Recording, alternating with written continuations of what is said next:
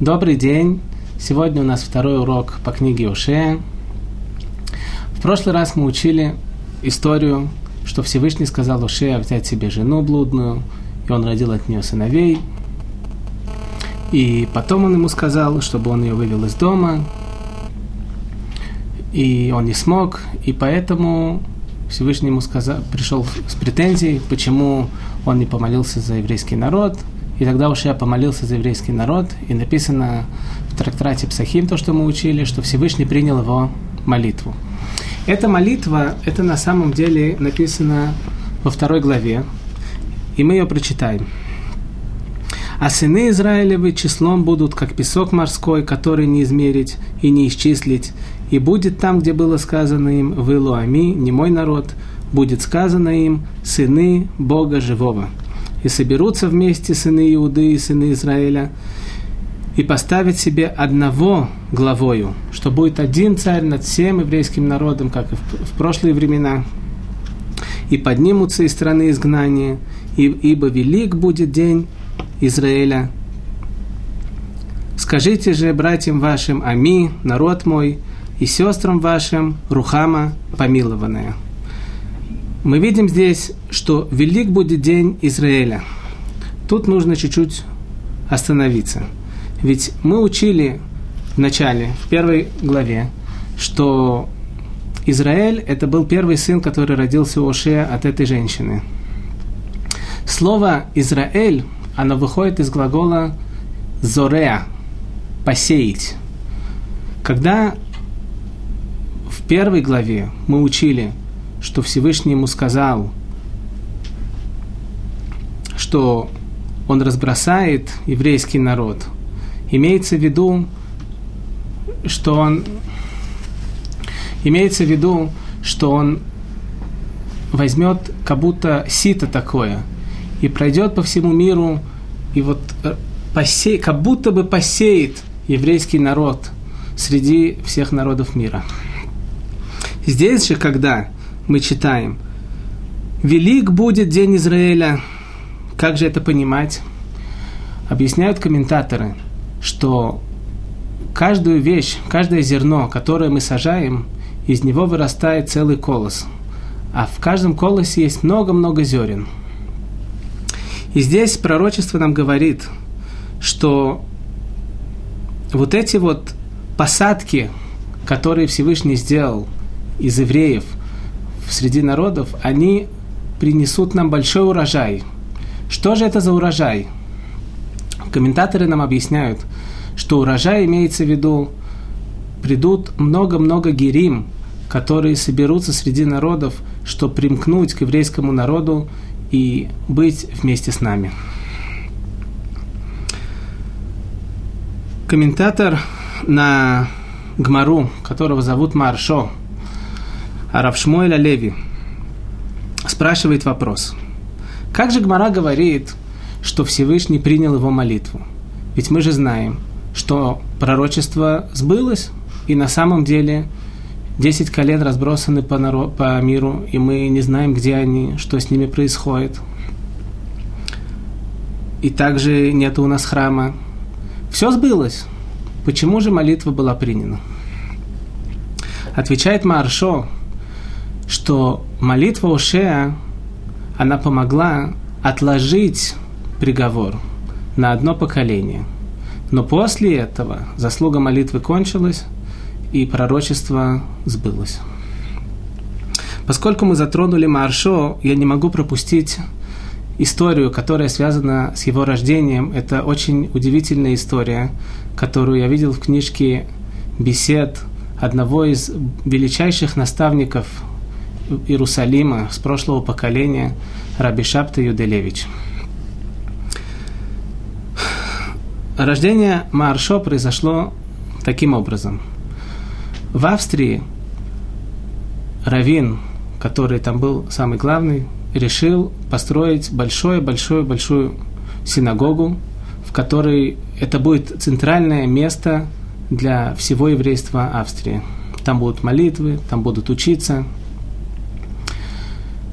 и чтобы построить этот огромный-огромный дом, требовалось, конечно, много средств.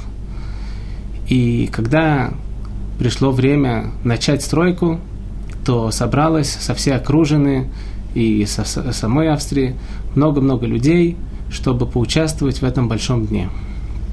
Тогда Равин встал и говорил длинную речь на тему того, как важно этот, этот дом, чтобы он стоял, и сказал, что он обещает, что тот, кто пожертвует золото с весом первого кирпича, который собираются положить для установления этого дома, он обещает, что он помолится, и любое желание, которое этот человек попросит, будет сбудется. Было большое молчание, потому что это очень много золота. И вдруг один еврей среди толпы сказал, что он готов пожертвовать. Этот еврей был не очень известный, он был из какой-то деревни, соседней деревни. Но он был очень состоятельный. И все были очень рады, поставили этот камень. И тогда этот еврей пришел к Равину, после того, как все разошлись, он пришел к нему домой просить, чтобы он выполнил свое обещание. Равин его встретил, приблизил его, посадил и сказал ему, что ты можешь просить. И он ему сказал, что все мне Всевышний дал. У меня есть золото, у меня есть хорошая жена, у меня есть дом. Все у меня хорошо. Единственное, то, что мне очень-очень не хватает. У меня нету детей. Я прошу Равина, чтобы он помолился Всевышнему, чтобы Всевышний дал мне сына. Равин, который был очень святой человек, и он закрыл глаза, посидел какое-то время и сказал ему, что просьбу, которую он просит, это очень сложная просьба, и, может быть, ему стоит попросить что-нибудь другое. Но тот еврей не отпускал и сказал, что Равин обещал, и поэтому я дал это пожертвование – Равин ему сказал, вернись ко мне через три дня. Через три дня он к нему пришел и сказал ему, и Равин ему говорит, что чтобы у тебя появился сын, требуется для этого большое-большое пожертвование с твоей стороны со стороны твоей жены. Потому что ни ты не сможешь увидеть своего сына, и не твоя жена сможет кормить твоего сына. И все твое имущество пропадет. Готов ли ты на такое пожертвование ради сына? Он ему сказал, что он готов. Но он не может это решить без жены, потому что жена тоже участвует в этой истории. Он поехал в деревню, спросил свою жену, если она согласна. Жена сказала, что никакой жизни у нее нету, если у нее не будет какого-то продолжения. И она согласилась. Этот еврей вернулся в город к этому раввину и сказал ему, что они согласны. Тогда раввин его благословил, чтобы у них был сын. И этот еврей вернулся домой. Когда он вернулся домой, уже была весть, что его жена беременна, и что с Божьей помощью у них будет сын. Не пройдя много времени, через короткое время, пришло ему сообщение, что корабли с, с продовольствием, которые он купил за, за границей, и вложил туда большую-большую сумму денег. Все эти корабли потонули, и все имущество пропало.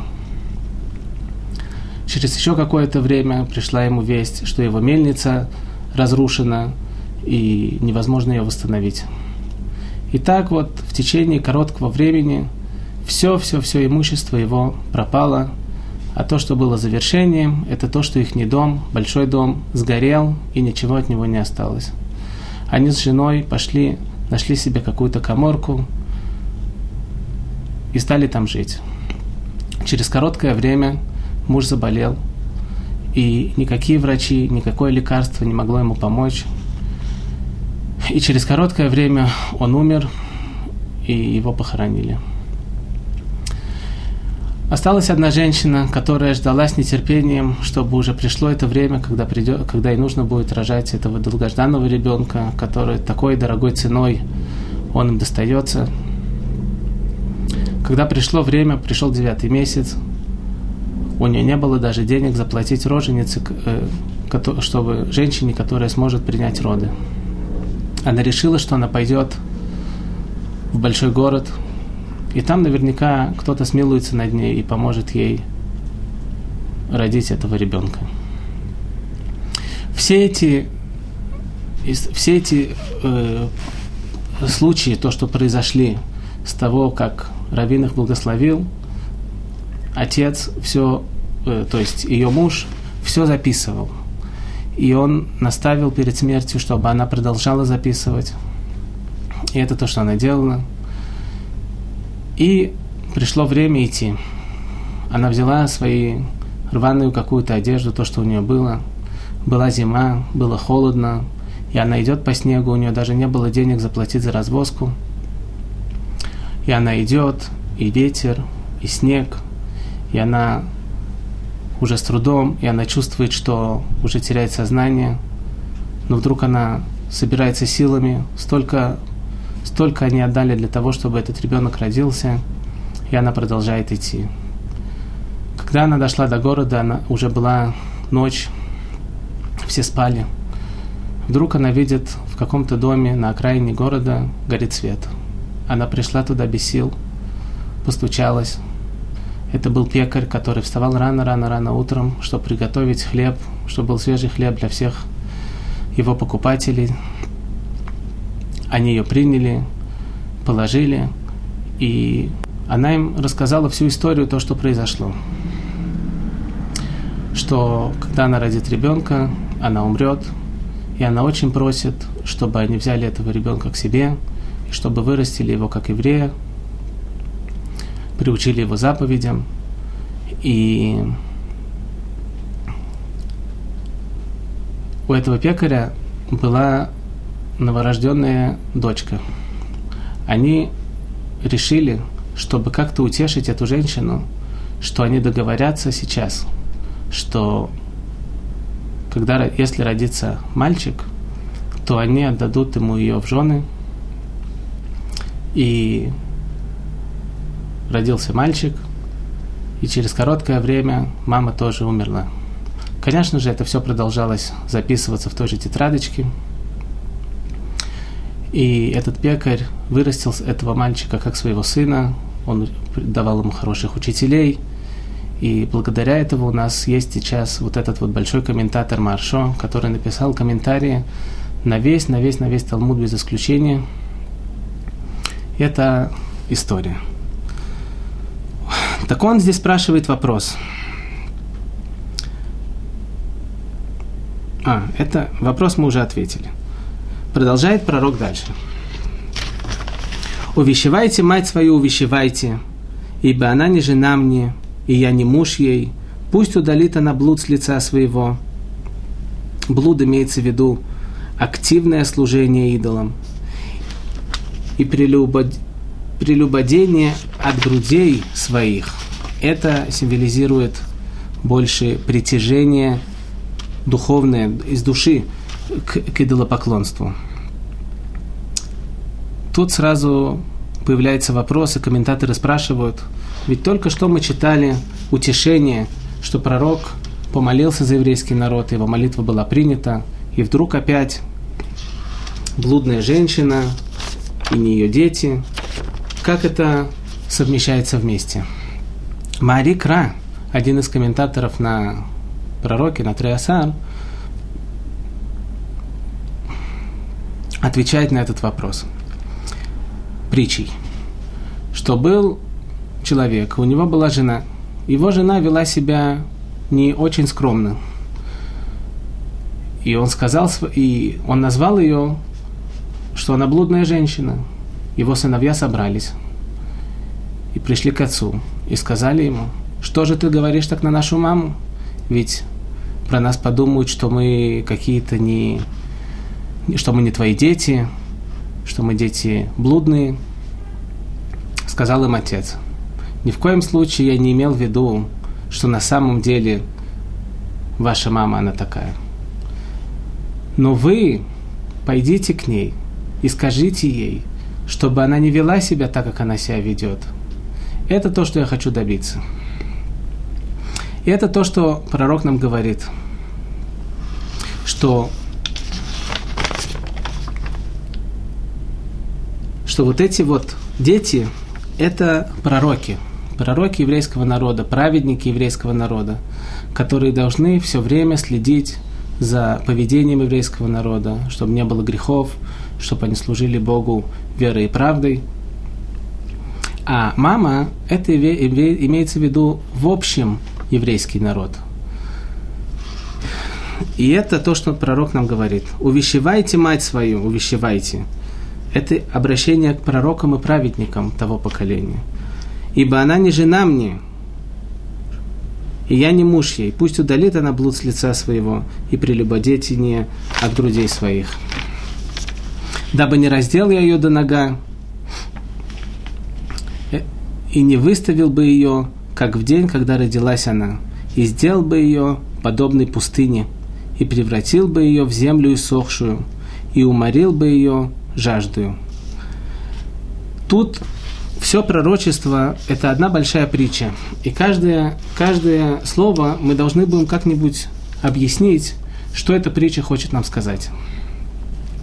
Когда пророк говорит, не разд... дабы не раздел я ее до нога, имеется в виду, что Всевышний заберет от еврейского народа свое, свое опекание –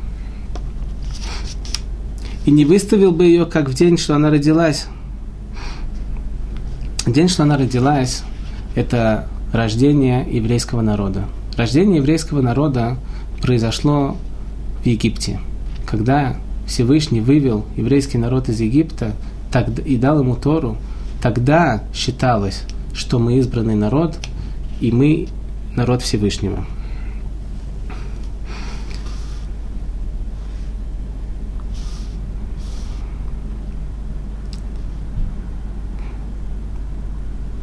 И сделал бы ее подобной пустыне. Пустыня имеется в виду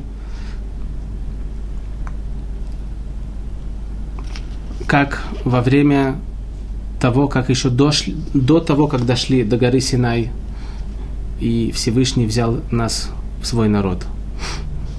И превратил бы ее в землю иссохшую, и уморил бы ее жаждою. Зем, земля иссохшая и жажда имеется в виду без Торы и Мицвод, что еврейскому народу не может быть существования. И поэтому Всевышний, это притча, что Всевышний уморит еврейский народ жаждой, что если они будут как пустыня до дарования Торы, что не было никаких мицвод, никаких заповедей, тогда нету никакого существования, и еврейскому народу нету места в мире. И детей ее не помилую. Детей, как мы говорили, это праведники, это пророки. Даже их Всевышний не помилует, потому что они дети блуда. Что значит? Ведь праведники, они не блудные дети. Праведники делают все, что от них требуется. Но поскольку они относятся к еврейскому народу, а весь народ, да, изменяет Всевышнему, да, идет служить идолам, поэтому а пророки, они тоже относятся к еврейскому народу, так они подключаются к нему даже по отношению к наказанию.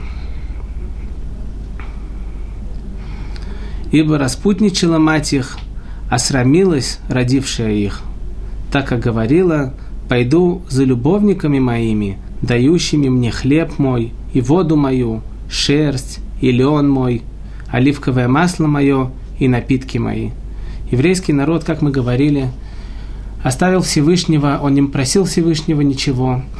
Все, все что требовалось, они ходили в, священни, э, в храм идолов, просили у священников, чтобы за них как-то помолились, что-то сделали, служили идолам для того, чтобы добиться всех своих благ. Хлеб, воду, шерсть, лен, оливковое масло, напитки.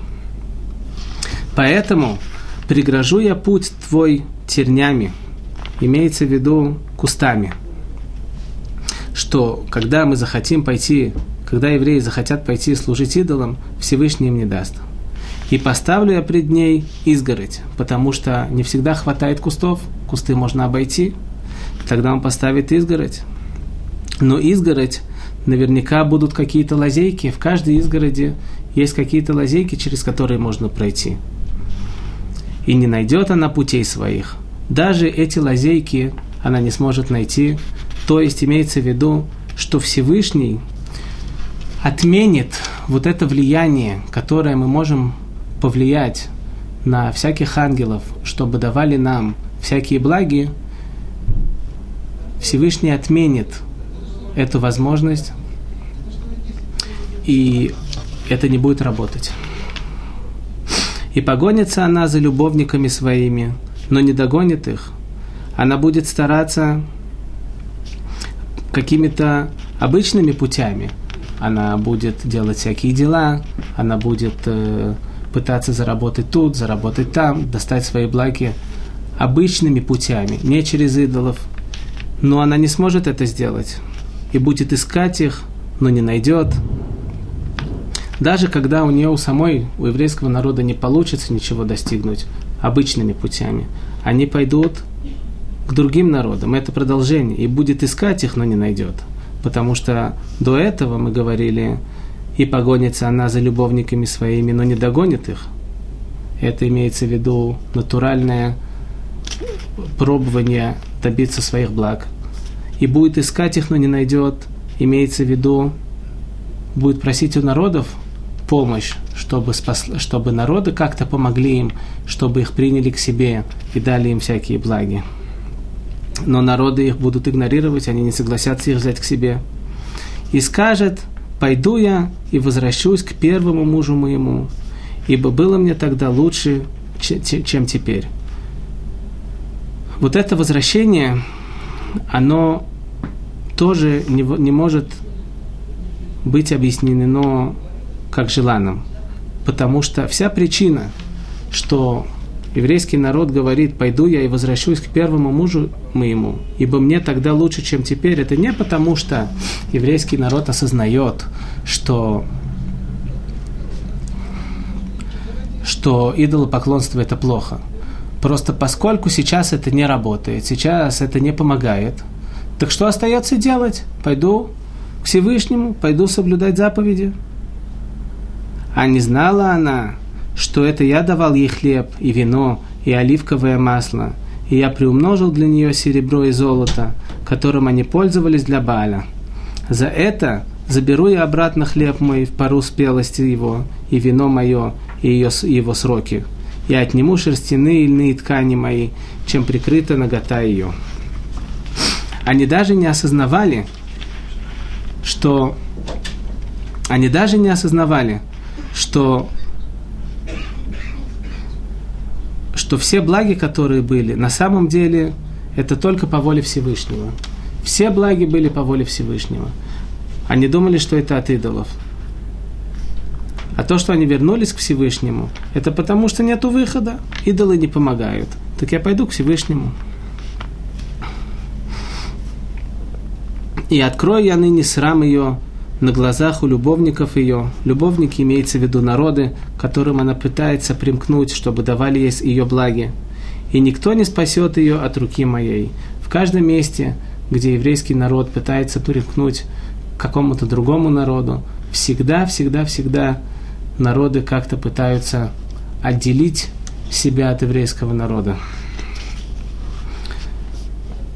И прекращу я у нее всякое веселье, празднества ее, торжества новолуния ее, и субботы ее, и все праздничные собрания ее. Что значит ее? Ведь есть праздники, которые у нас есть, то, что написано в Торе. Что значит ее? Ответ такой. Комментаторы объясняют, что эти праздники – это праздники, которые Иеровам бен Неват, то, что мы говорили с вами в первый урок, когда он поставил вот эти храмы для идолов, он сделал также разные праздники, которые будут особенны только для этих идолов. И вот эти все праздники ее, имеется в виду не Всевышнего, а которые выдуманы были еврейским народом. Эти праздники отменятся. А почему они отменятся? Потому что, потому что Всевышний забрал возможность чтобы, чтобы идолопоклонство каким-то образом помогала. Тогда им не будет смысла праздновать эти праздники, потому что этот день, он не будет веселый, а просто бестолковый. Зачем же он нужен, если идолы ничего не помогают?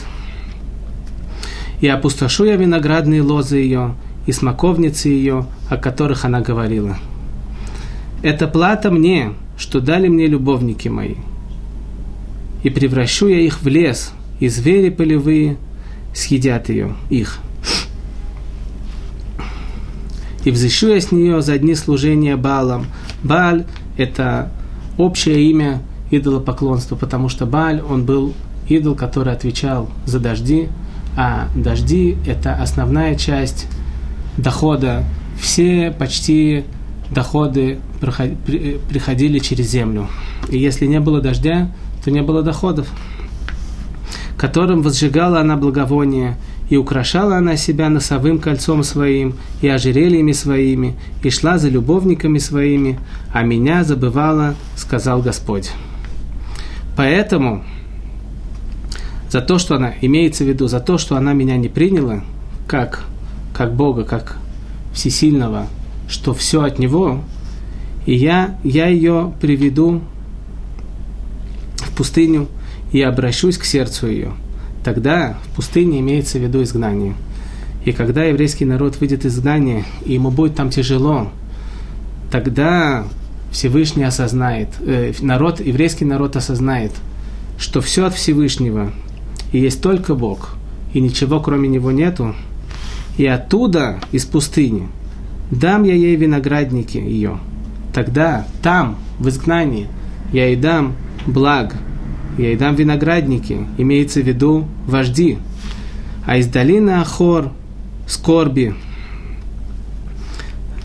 врата надежды на Всевышнего, имеется в виду на Всевышнего.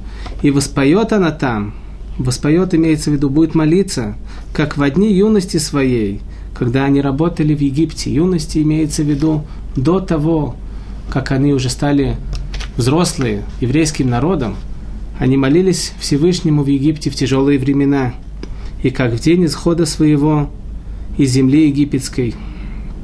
Имеется в виду, что будет спасение, как в выходе из Египта.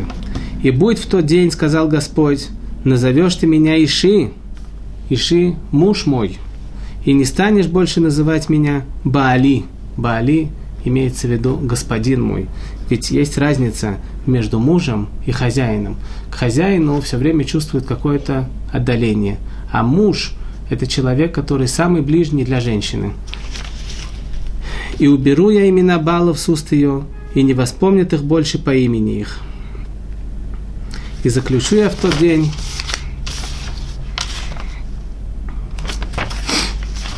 союз для них, сынов Израилевых, со зверями полевыми и птицами небесными, и с присмыкающимся земли, и лук, и меч, и войну уничтожу я на земле этой, и дам ей жить в безопасности. Это касается главного избавления, когда уже придет Машиах в ближайшие дни без Раташем с Божьей помощью, тогда это произойдет. И обручу тебя мне навеки. Это уже как свадьба, как брак, который возвращается заново.